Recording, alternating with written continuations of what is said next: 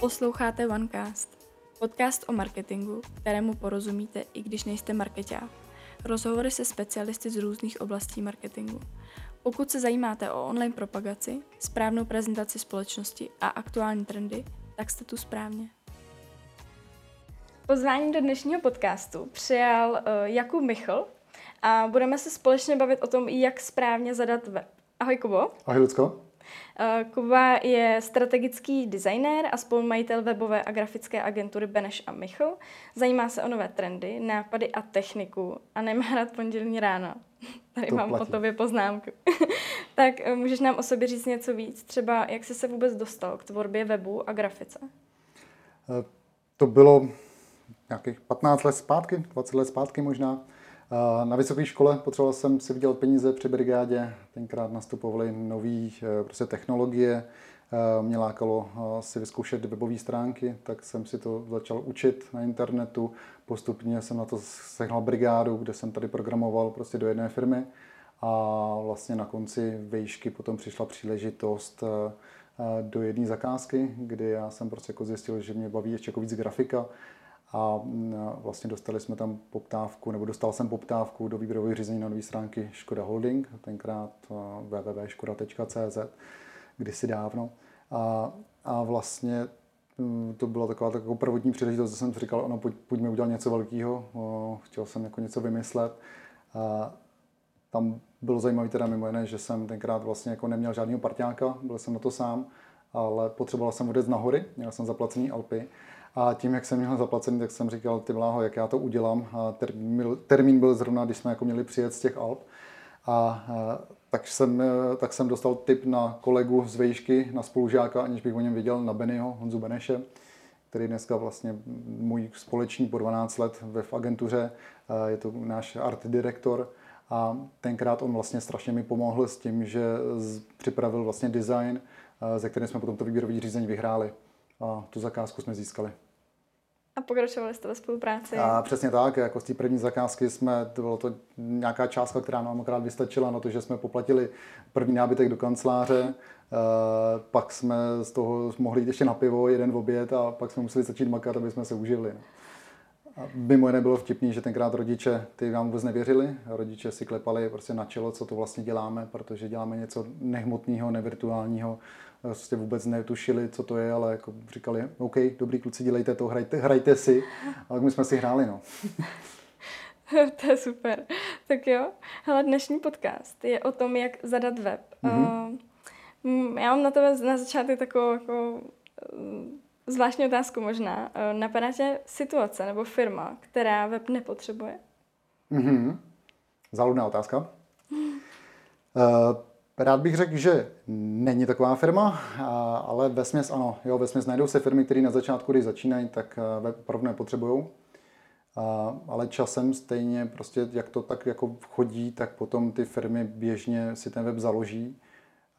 Ono my rádi říkáme v agentuře, že vlastně web je jediný místo, a je to jediný nástroj, díky kterému člověk během 10 sekund dostane kompletní obrázek o celé firmě. To nedostane člověk vody nutně z jednou z webových stránek, a nedostane to ani jako, když přijde na recepci do té firmy, nedostane to ani, když vidí, jak vypadá to firmní auto, nedostane tenhle ten obrázek o té firmě, ani když se baví za sedačce, nebo když s tou firmou komunikuje rok. Tohle všechno dostane na jednom místě na servírovně na tom webu, kdy člověk přijde, že vidí tam jak to vypadá designově, jestli tam mají aktuální novinky, jestli tam mají vyfocený tým, to všechno k tomu nějak hraje. Takže za mě každá firma, která se chce dobře prezentovat a chce být úspěšná, tak určitě webové stránky dneska potřebuje. Jasný. Když se teda firma rozhodne, že si je buď redesignuje nebo založí nové, tak co by měli udělat jako úplně první krok po tom rozhodnutí, tak co dál, co teď vlastně? Mm-hmm. Primárně by si měly asi ty firmy říct, co od toho webu očekávají, jaký je cíl. Těch cílů může být několik. V podstatě jsou taky 3 hlavní cíle. Jako jeden je zvýšení poptávek, tedy jako nové zakázky. To díky tomu můžu získat. Je to dobrý nástroj na získávání zakázek. Buď mám e-shop, nebo mám webové stránky, kde generují se mi poptávky na moje služby, na moje produkty. Nebo potom můžeme dělat, že vlastně s tím pomůžeme zvýšit image, takže jako cíl prostě posunout image někam jinam. Mimo jiné to se webem dá udělat hodně dobře, jako dokážeme, prostě běžně jsme na začátku dělali, dneska už tolik ne, protože už máme velký větší klienty, ale na začátku nás prostě poptala firma o jednom člověku, prostě neměli ani kancelář, nic a my jsme to udělali, takže to vypadalo jako korporát, který prostě opravdu působí perfektně do světa. Takže jako dá se tím opravdu vytáhnout ta image nahoru, takže zvýšení image, zlepšení image. A ten třetí důvod, ten třetí cíl může být jako vlastně zpřehlednění informací. Obecně pokud jsem nějaká veřejná instituce nebo nějaká jako firma, která prostě poskytuje veřejnosti prostě věci, například já nevím, Pražská Teplárenská, náš klient, tak potřebuje prostě klienty informovat, potřebuje prostě tam dávat nějaký informační servis. Takže třetí cíl je určitě zpřehlednění informací, v podstatě i jako ulevení svýmu call centru, kdy mě méně kontaktují lidi jako vlastně na naše call centrum, mě ho vytěžují, protože ty informace najdou na webu. Mm-hmm. Takže zpátky k té otázce, určitě první krok, najít si ten cíl, proč to vlastně dělám, proč to potřebuji, a abych to nedělal jen tak prostě. Mm-hmm. Mm. S tím asi úzce souvisí i pro koho. Že ta cílová skupina dost určuje to, co tam na tom webu má být, protože musíme zjistit, kdo se na to bude koukat. Jo. No, tam nějaký, jsou tam nějaké další dílčí třeba věci, které by ten člověk si měl zjistit předem nebo nějakým způsobem připravit? Záleží asi potom, koho si vybere na tu realizaci. Většinou na ten začátek je dobrý začít u toho cíle, co od toho očekává a možná se podívat se jako reálně na konkurenci, najít si prostě, jak dělá konkurence, aby jako se inspiroval. Pak najít si inspirace svoje samotný, nemusím ten inspirace jako z toho oboru, může prostě být úplně jako inspirace webové stránky úplně z jiných oborů, jenom to, co se mu líbí, to, co ho na tomu zaujalo. Zmínila si dobře tu cílovou skupinu, to je důležitá, prostě mít srovnáno v hlavě vlastně, proč ten website jako dělám, nebo pro koho budu dělat. Pak je dobrý vědět vlastně, jak jakoby zapadá ten web do mýho biznesu, prostě obecně jakou roli tam hraje. Zase jsme u toho, jestli zlepšuje image nebo tak, ale třeba i by měl mít ten člověk srovnáno, nebo prostě ta firma srovnáno, jestli to je klíčová záležitost celého podnikání, jestli na tom webu, na úspěchu toho webu stojí celý jako jejich jako biznis, anebo je to jenom okrajová věc, která prostě jako doplňková. Když ještě jako přemýšlím, co vlastně jako s firmama probíráme, co si na začátku můžou jako připravit. Dobrý je třeba vědět, co chceme, aby ten člověk, ten uživatel můj, který na ty stránky přijde, tak co na tom webu má udělat. Co chceme, aby se stalo. Jo, ale on tam může přijít a jenom prostě chceme, aby se dozvěděl něco, nebo chceme, aby někam kliknul, nebo chceme, aby prostě vyplnil poptávkový formulář. To všechno můžeme ovlivnit. Nebo chceme, aby se 3krát vrátil, aby sám jako četl pravidelně. Takže vlastně to se všechno dá takhle jako řešit. Těch věcí je víc, klidně můžu pokračovat, jestli chceš ještě. Stává se vám někdy třeba, že přijde klient, má nějakou svoji představu a vy během toho rozhovoru úvodního nebo nějakého jako prvotního jednání zjistíte, že vlastně ten cíl toho webu je úplně jiný, než on předpokládal na začátku? To se stává často. A jako nevím, čím to je daný, asi tím, že si ty lidi jako nechtějí prostě vlastně připustit, že by měli vlastně si jako víc si připravit nějaký jako domácí úkol a že by měli jako něco si udělat. Je to o tom, že, a to jako nevyčítám těm lidem obecně, to je běžný, to jako já, kdybych si šel objednat, prostě taky si vybrat auto a prostě můžu vodit úplně s jiným, protože jsem tam šel s nějakým už úplně jako cílem, ale ten prodejce mi vysvětlí, že vlastně potřebuji něco jiného. Že zrovna nepotřebuju 4kolku, když jedu prostě jedenkrát nahoře a tak. Tak něco podobného je to s webem. Prostě klient přijde, má to takhle vysněný, vybásněný, jak to prostě bude fungovat, už to má. A my ho prostě jednou otázkou se zeptáme a většinou prostě potom zjistíme, že to nemá úplně jako tak promyšlený. A kolikrát mu ušetříme spoustu peněz, protože vlastně nemusíme tam dělat spoustu feature, spoustu jako funkcí, ale zjednodušíme to, zlevníme to, uděláme to efektivnější a prostě odchází potom spokojenější. No a když teda má tady připravené nějaké tyhle ty, parametry, které by ten web měl mít, tak co má potom dělat? Začne si asi vybírat teda, kdo to pro ně zrealizuje, nebo má si to naklikat sám, nebo? Podle toho, kolik má asi peněz a kolik má času. Já, když mám málo peněz a hodně času, tak si jdu a můžu si to naklikat sám. Musím ale jako vědět, že prostě musím být odborník na všechno musím všech několik profesí, které se u toho webu budou, jako, které se běžně u toho webu vystřídají, tak musíme zvládnout. Nebo potom jdu a oslovím jednotlivce, freelancera, nebo oslovím agenturu. Jenom pro představu těch rolí, kolik jako při té přípravě webu je, tak třeba u nás na jednom webu běžným průměrně pracuje 8 lidí. 8 různých lidí, kteří na tom jako dělají. A to všechno musí prostě někdo zvládnout. Buď to zvládne on sám, ten zadavatel, že si to někde nakliká a udělá si to, nebo to zvládne ten freelancer, nebo to u nás dělají ty lidi. Jsou to prostě lidi od UX designéra, je tam prostě projektový manažer, který to celý řídí, je tam potom designér, který tomu dá tu obálku, dá tomu ten kabát, pak je tam textař, který prostě jde a vlastně celý to hezky jako natextuje, udělá ty texty tak jako lákavý, že člověk si to chce jako koupit. Je tam kóder, což je člověk strašně klíčový v tom, že vlastně převede ten design do toho kódu, aby se to všechno hezky dalo hejbat, aby to bylo na mobilech, aby se to zobrazovalo. Pak tam přijde programátor, ten to ještě jako celý prostě vlastně jako naprogramuje, pak je tam tester, jo? A vlastně na konci končíme, že třeba tam je ještě jako překladatel, který to vlastně ještě přeloží celý do jiného jazyka. Takže jako těch profesí tam strašně moc. A ano, na začátku si to člověk může udělat sám, ale zjistí časem, že pokud to chce pořádně a chce to mít jako bez starostí a chce, aby mu to přinášelo ty hodnoty a ty cíle, to očekávání, tak určitě prostě obrátit se na odborníky. Já si tam třeba srovnání s stavbou domů, že někdo je možná schopný to udělat, ale většinou si pozve firmu a i tady by měli lidi vnímat, teda, že jsou věci, kterým třeba nemusí rozumět úplně. Je to tak, jo, ano. A zásadní rozdíl mezi agenturou a freelancerem vidíš teda v tom, že ta agentura to jako udělá na klíč, nebo jaký je tam největší rozdíl? Největší rozdíl, takhle freelancer to zvládne podle mě velmi dobře, nicméně prostě musíme brát to, že jste stále jeden člověk a z toho vyplývají rizika pro tu firmu, která si od něj ujedná website, že ta zakázka prostě může mít zpoždění díky tomu, že ten člověk prostě dostane jinou zakázku, prostě nebude tak zodpovědný, nebo bude nemocný, takže tam chybí zastupitelnost, prostě to se běžně stává, nebo prostě cokoliv, těch výmluv může být strašně moc, takže jako záleží strašně na typu toho freelancera. A těch dobrých je fakt málo.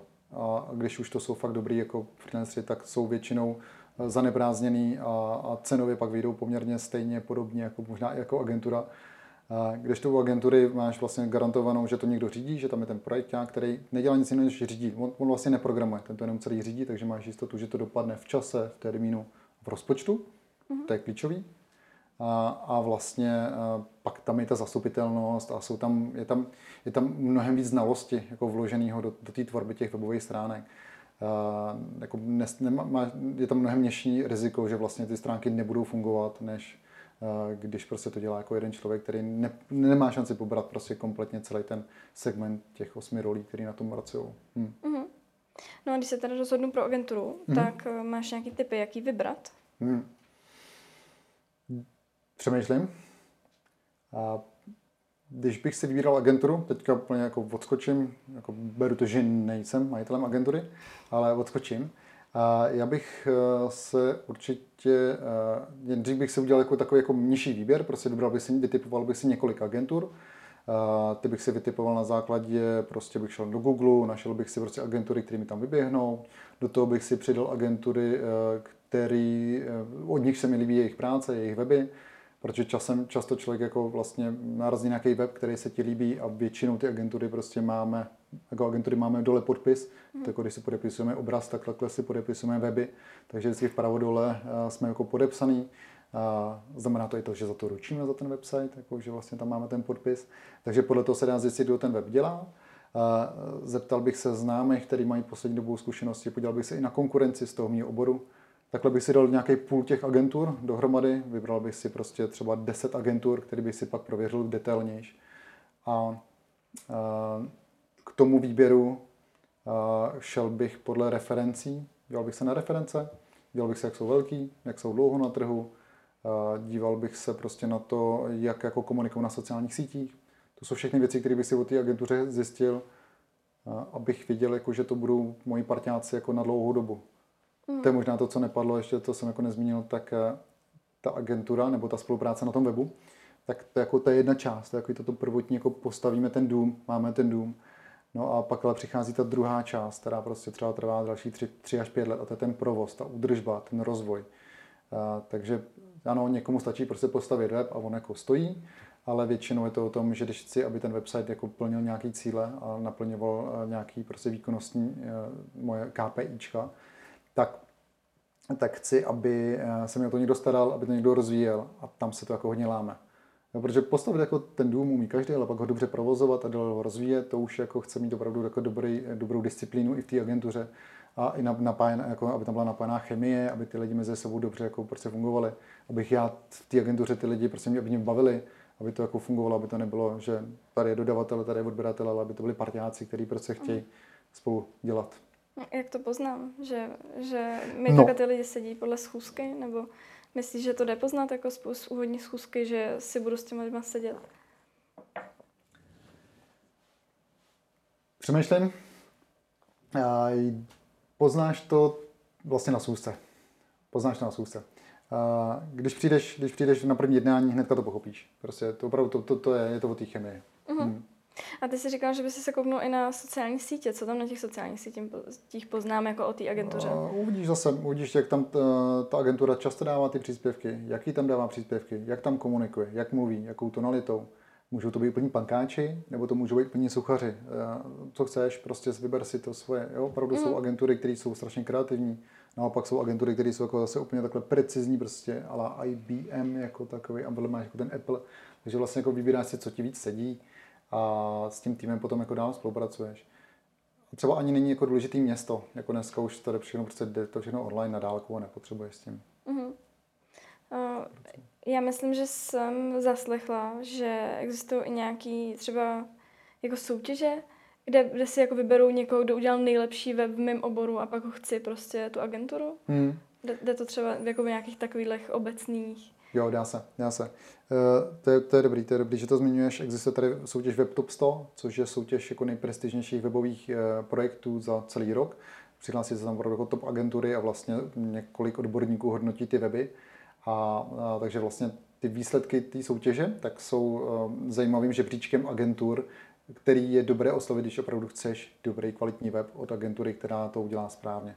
Takže tam můžeš se kouknout na výsledky a vybereš si tam ty webíky, vidíš, co tam prostě dělali, a vlastně naklikáš si ty agentury, rozevřeš si je. Určitě, dobrý nápad, jasně. Já to zmínila, protože vím o tom, že jste se umístili, slyšela jsem o tom od vás vlastně, takže nechceš nám třeba říct, jaký weby, nebo jaký tam máte úspěchy třeba v této soutěži, nebo kdekoliv jinde? Jo. V tom WebTop se asi nejvíc, oni pak jako jsou jiný soutěže, kde se taky umístíme, ale v tom WebTop 100 to je pro nás jako nejzajímavější soutěž, je to top v České republice, tam se pravidelně umístujeme, měli jsme tam nějaký první místa a několik dalších míst, takže postupně vlastně jako, je to pro nás zajímavý jako žebříček, jako i pro nás jako zpětní ohodnocení naší práce.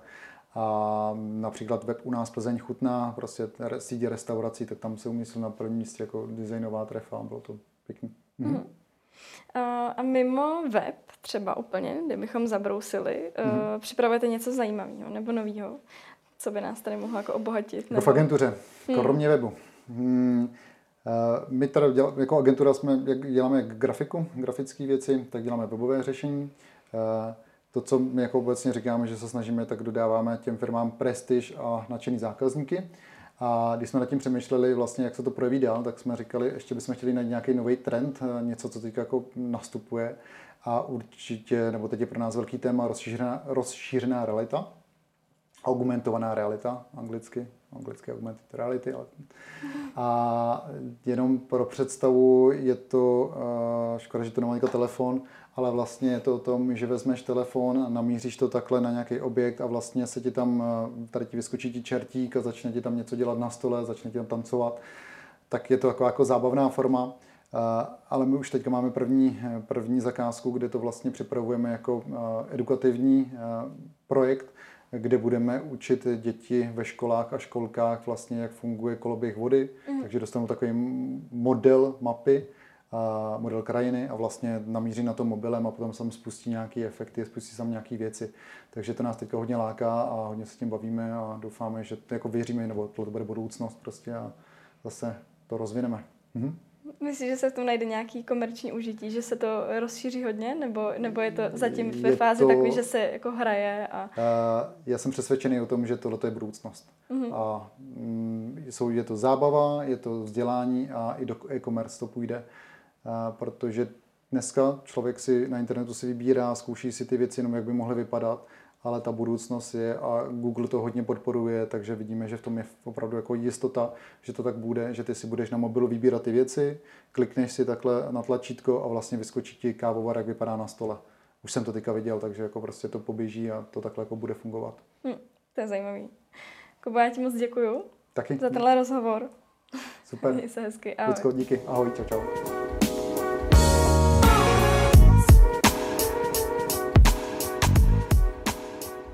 Podcast vám přinesla agentura Vanberg.